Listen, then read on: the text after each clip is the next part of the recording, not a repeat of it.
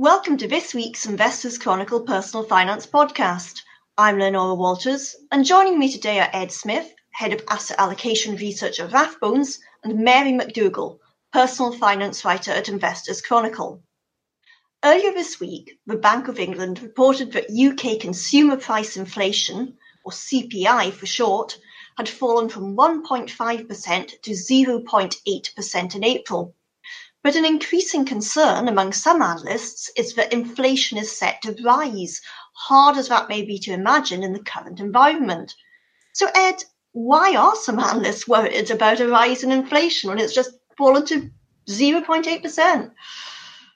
Well, um, some analysts are concerned that this is more of a supply shock than a demand shock. So, on the one hand, people are being fired or furloughed, others can't get to the places that they want to spend their money, and others are saving more because they're worried they might get fired or furloughed in the future. But on the other hand, supply chains are disrupted, factories are closed, and I think people are worried that as they start to reopen, social distancing requirements may limit production and raise prices as demand starts to come back. So I think people are, are looking beyond just the, the, current couple of months and looking to, to the future and worried that supply will be more disrupted than demand. And at the same time, some people, perhaps the same people or maybe different people, think that huge increases in the money supply that we're seeing as a result of all this stimulus that's been injected, that will lead to inflation. How reliable a measure of inflation is CPI? Well, at the moment, about I think it's 16% of the CPI basket was unobservable in April, according to the ONS. Uh, that's because the people who monitor this stuff just mm. couldn't uh, either couldn't get to where the prices are, are priced to, to analyze it, or because the sector is totally shuttered. And then we've got to ask is the rest of the basket, which is based on what the average consumer bought last year, is that really representative at the moment? I think that's a reasonable question to ask. Um, but I think hopefully it should become much more representative again as lockdown eases further in June and, and beyond. Okay, so if inflation does rise, um, as some people uh, fear, I mean, how soon could we expect this to happen? Well, I think we should have a pretty clear idea uh, if this, if supply pressures are going to outweigh demand pressures by the beginning of the autumn, and I'm saying that under the the big assumption that we don't get a second wave, which of course is, is, is a bold claim to to make at the moment, one way or the other. Um, so I think we should have some idea of that. Um, and then looking at beyond that about whether sort of the stimulus will feed through into um, in inflation. Um, it's difficult to say when that might happen. I mean, I think uh, uh, to be clear, uh, Rathbones, that's not our base case. Uh, I mean, first, the history of pandemics suggests that they are more have always been more of a demand shock than they've been a supply shock. Even the ones that have disproportionately affected prime age workers uh, uh, like us, know, uh, um, which is unlike uh, COVID 19, which tends to disproportionately affect older people. The Chinese experience this year also suggests that supply will bring back, uh, will uh, come back on faster than demand. And then also, you know, we've got to, to think about the, this creation of money argument. well, it's not just about the speed um, it's not just about the creation of money, it's about the speed with which it circulates the economy. You know, in jargon terms, that's called the velocity of money. And that could be held back for the, for the first year or two by higher precautionary saving, by firms repaying much of the government stimulus, which has been largely in the form of short term loans, and, and so on. And uh, how long that will continue for is difficult to say, but our base case is that will continue to weigh on inflation for the next couple of years rather than lift it. Okay, so um, I suppose a pertinent question: What types of investment assets could be negatively affected by a rise in inflation? Right. Well, returns from anything which pays a fixed coupon, like a conventional bond, conventional credit, yeah, they're going to be worse off uh, equities in general tend to do best when inflation is actually a little above average. And that's because, but that could be because average inflation uh, is usually due more to demand than supply, or at least it has been since the um, uh, 1980s.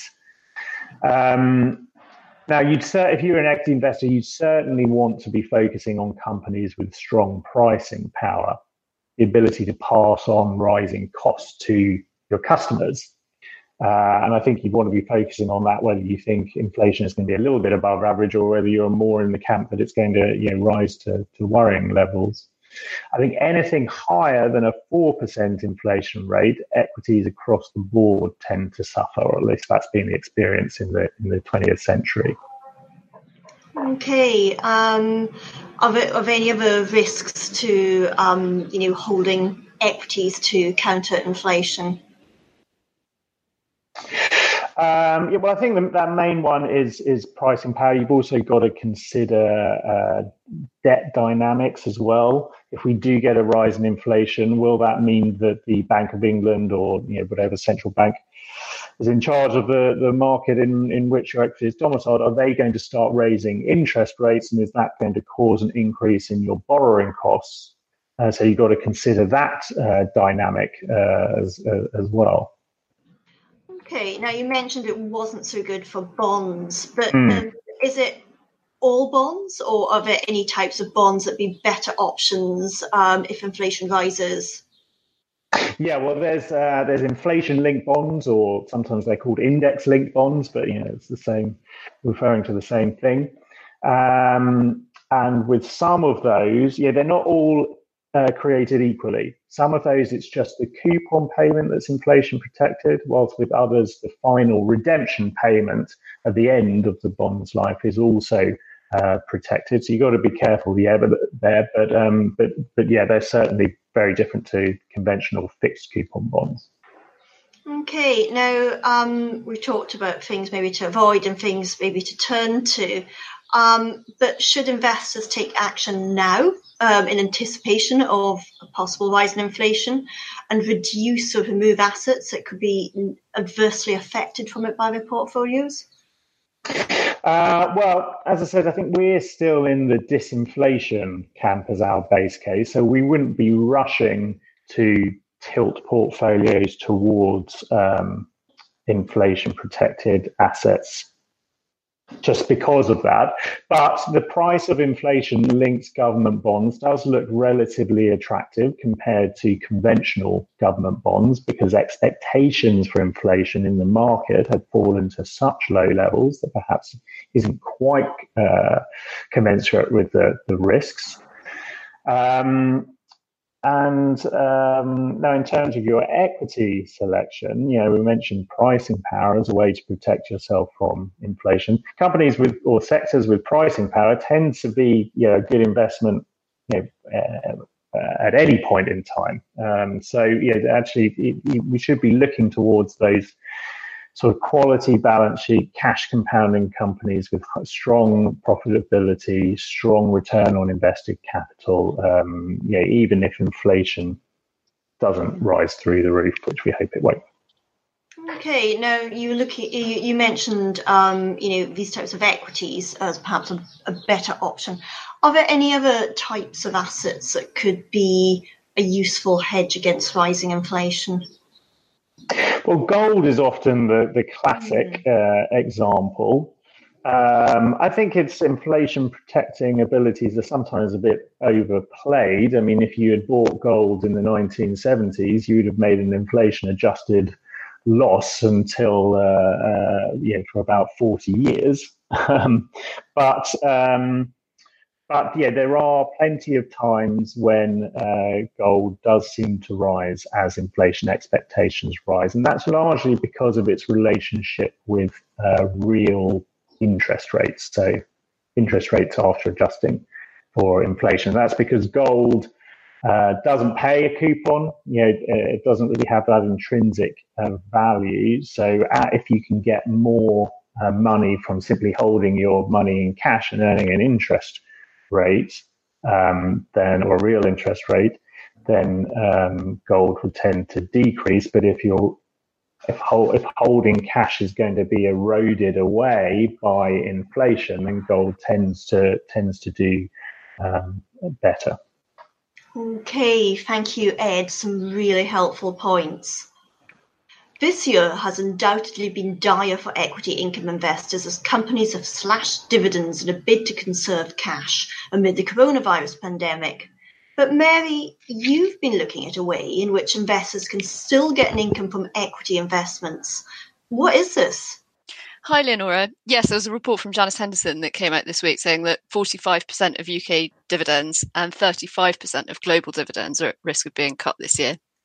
Um, but there's also the problem for equity income investors um, that high yielding stocks in the UK are in low growth sectors, um, typically such as banks, mining, and oil and gas. Um, so this is another way that they've lost out in terms of performance. Um, so an increasingly popular strategy is to, vest, to invest in growth stocks and sell parts of your portfolio as you need income. I spoke to Rachel Winter at Killik, who said that they use this strategy and said that for a client targeting a four or five percent income, they might look to take two percent in natural yields and the remaining two to three percent by selling parts of the portfolio. Um, so you need to be quite flexible to adopt this approach. Uh, there may be times where you think some of your stocks look overvalued, so that might be a good time to take your income. Um, or if there's a time when you need to take income, you'll have to look at what's best to sell at that point in time um, on the basis of valuations and earnings estimates. Another strategy for how to do this is to just sell a bit of everything, but this could land you with hefty dealing fees. Um, so you need to look at the charging structure of your platforms. Many of them don't charge to sell funds. So if you're heavily invested in funds, um, that could be a more appropriate way of doing it. Okay. Um, are there any other benefits to doing this other than getting an income? Yes, there are. So it gives your portfolio more diversification um, by investing in growth stocks, as I mentioned, because you are likely to have more exposure to different geographies and different sectors. Because the UK is one of the highest dividend paying um, countries. So, for example, the US tends to pay much lower dividends than the UK, but the stock market um, has had very strong performance, um, especially in the tech sector. Um, it can also be tax efficient to invest for growth. So, outside of tax wrappers, dividend investors have a £2,000 personal allowance per year where they don't pay tax. But on top of that, basic rate taxpayers pay 7.5% tax. Higher rate taxpayers pay 32.5%, and additional rate taxpayers pay 38.1%. So that's for income investors. By contrast, for growth investors, the capital gains tax allowance is much higher at £12,300 per year.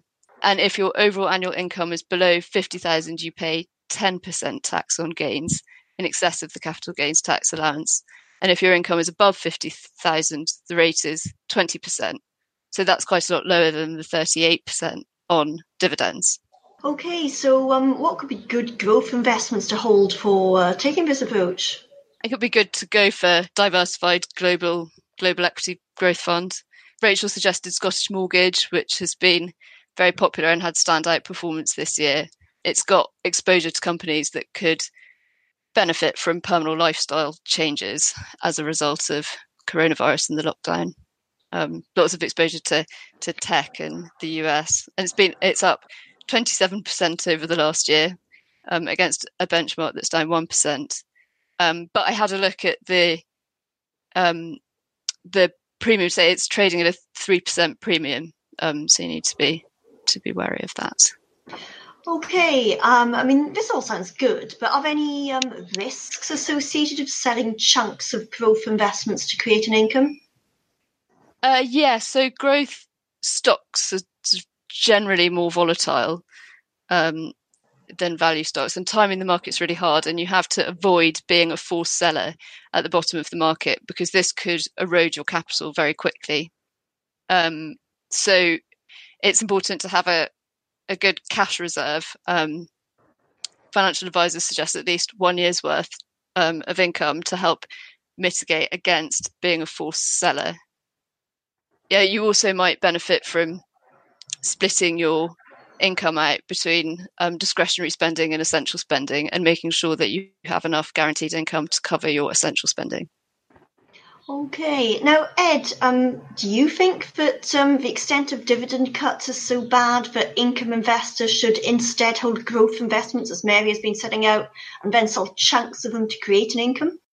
Yeah, I mean, so our equities team are penciling in a 47% drop in FTSE dividends this year, so slightly uh, more pessimistic than than the, numbers that um, that Mary um, said the market were expecting. Things may turn out better, but they really may not. Now, such a large contraction is highly unusual. Uh, we've looked at contractions over the last 100 years, and most of the times dividends contract by a fraction of what earnings do, and sometimes why not at all. But they're contracting this time in part because of regulation and the covenants entailed with receiving government stimulus, which means they can't pay out a dividend uh, this year. But it's also because many of those high dividend paying companies have weak balance sheets and poor cash flows that barely cover dividend payments. So, in other words, investors who might overly focused on high dividend payers may have perhaps unwittingly funneled their portfolios into some of the lowest quality companies.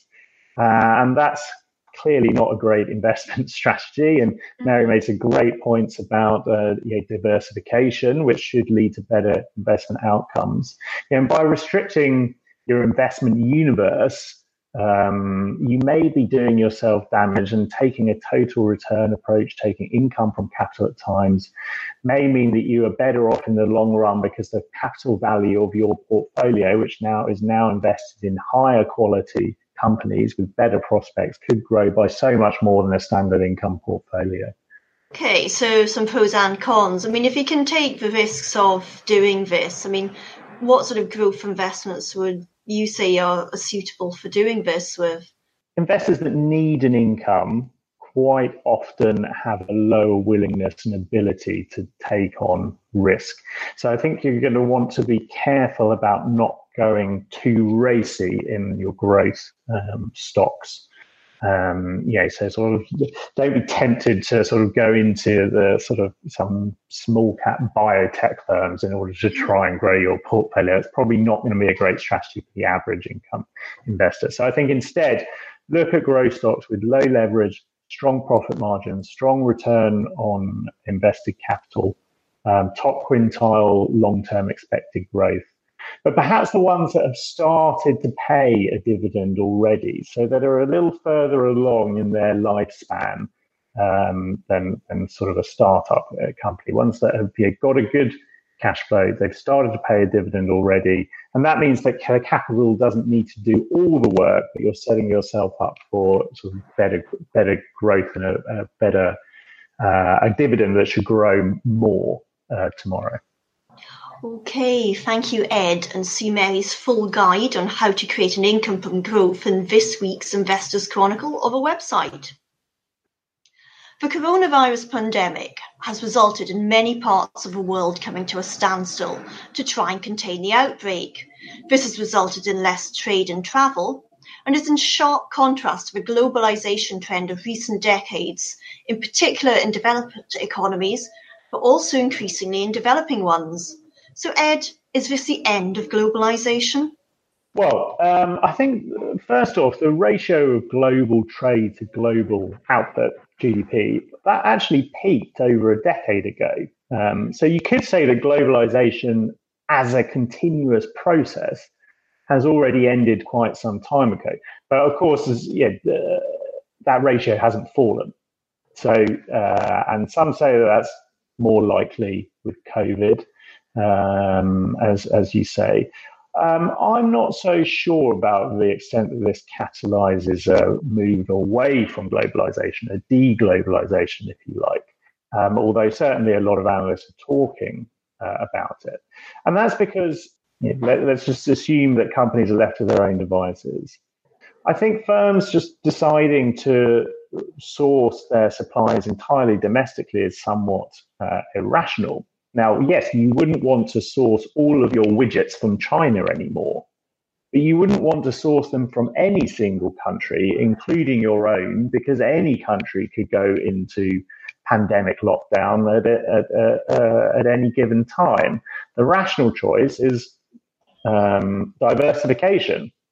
so just as investors like to diversify your portfolio. If you are a um, uh, you know, a chief executive of a of a company, you'd want to diversify your supply chain. And there was a really interesting uh, recent blog post from the Federal Reserve Bank of New York that showed that American firms that already had diversified supply chains suffered far less disruption over the last couple of months than those who had decided just to source their supply chains from one country, in particular China. So actually, the outlook for this may be may not be so clearly deglobalization. It just means that we might get a more diversified form of globalization, and perhaps some of those other countries in East Asia may do relatively better than China.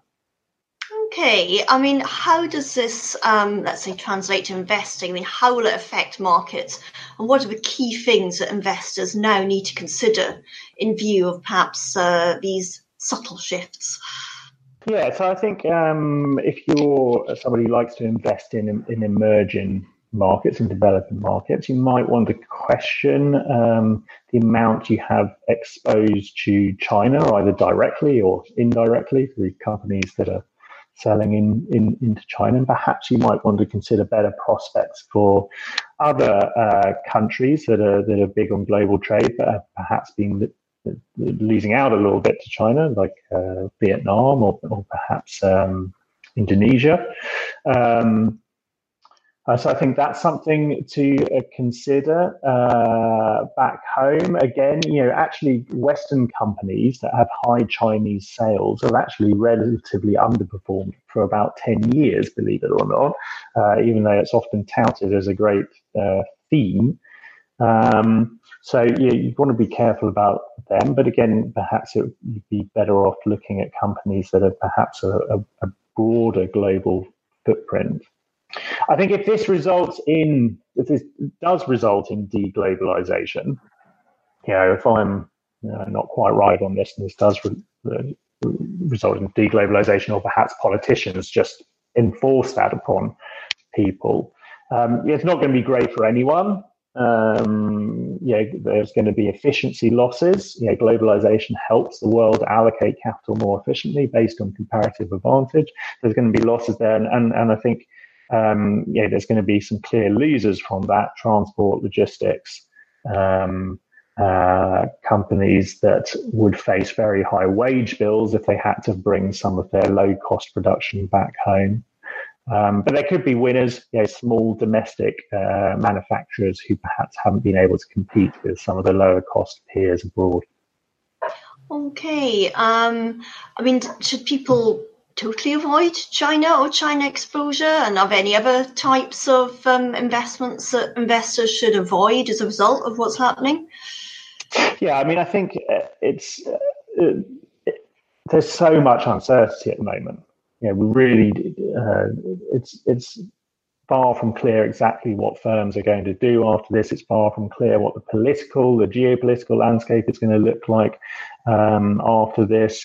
If Trump leaves the White House um, uh, and, and, and, Biden comes in from January next year, whilst there probably will be still be pressure on China, the end of a sort of globalized order is likely to not come to, to, to fruition and we will return to a more rules based trading regime globally. So I don't think there's any foregone conclusions at, at the moment, but I think know, we want to encourage uh, diversification. You know, when there's so much uncertainty, you want to reduce the amount of idiosyncratic risk in your portfolios. You don't want to just be too concentrated in any one country or any one sector or any one stock. Um, and that, uh, um, but at the same time, that doesn't mean you want to totally avoid China or or or, or, or trading companies. Okay, I mean, are there any um, sectors or types of investments that could benefit from the shifts and changes that you've mentioned, and should investors increase their allocations to them? Um, yeah, so I guess if uh, some production was brought back home, then uh, then there could be opportunities for um, perhaps mid-cap manufacturers in in, in, in stock markets. Uh, but again, you know, they tend to be a little more cyclical, a little more high risk. So right now, as we're in the depths of this sort of contraction, uh, perhaps might perhaps it might be not quite the right time to add to that today, um, given that you'd perhaps still be wanting to look for more quality defensive companies at the moment rather than more cyclical ones. Um, what, what, else? I think also, you know, if uh, you do get um, some uh, manufacturing brought back home, that could lead to higher wage pressures at home. So companies that perhaps might benefit from um, uh, having customers better off, but don't have such a high wage bill themselves, may be something to consider. But that's a you know that's a bit of a holy grail, quite difficult to find. Okay, thank you, Ed. Some really interesting things to consider. That brings us to the end of today's show, but see today's Investors Chronicle over website at www.investorschronicle.co.uk for more good ways to create an income, investments to protect against inflation, and how to play the investment opportunities that are emerging as the economic environment changes. Thank you for listening, stay healthy, and have a good weekend.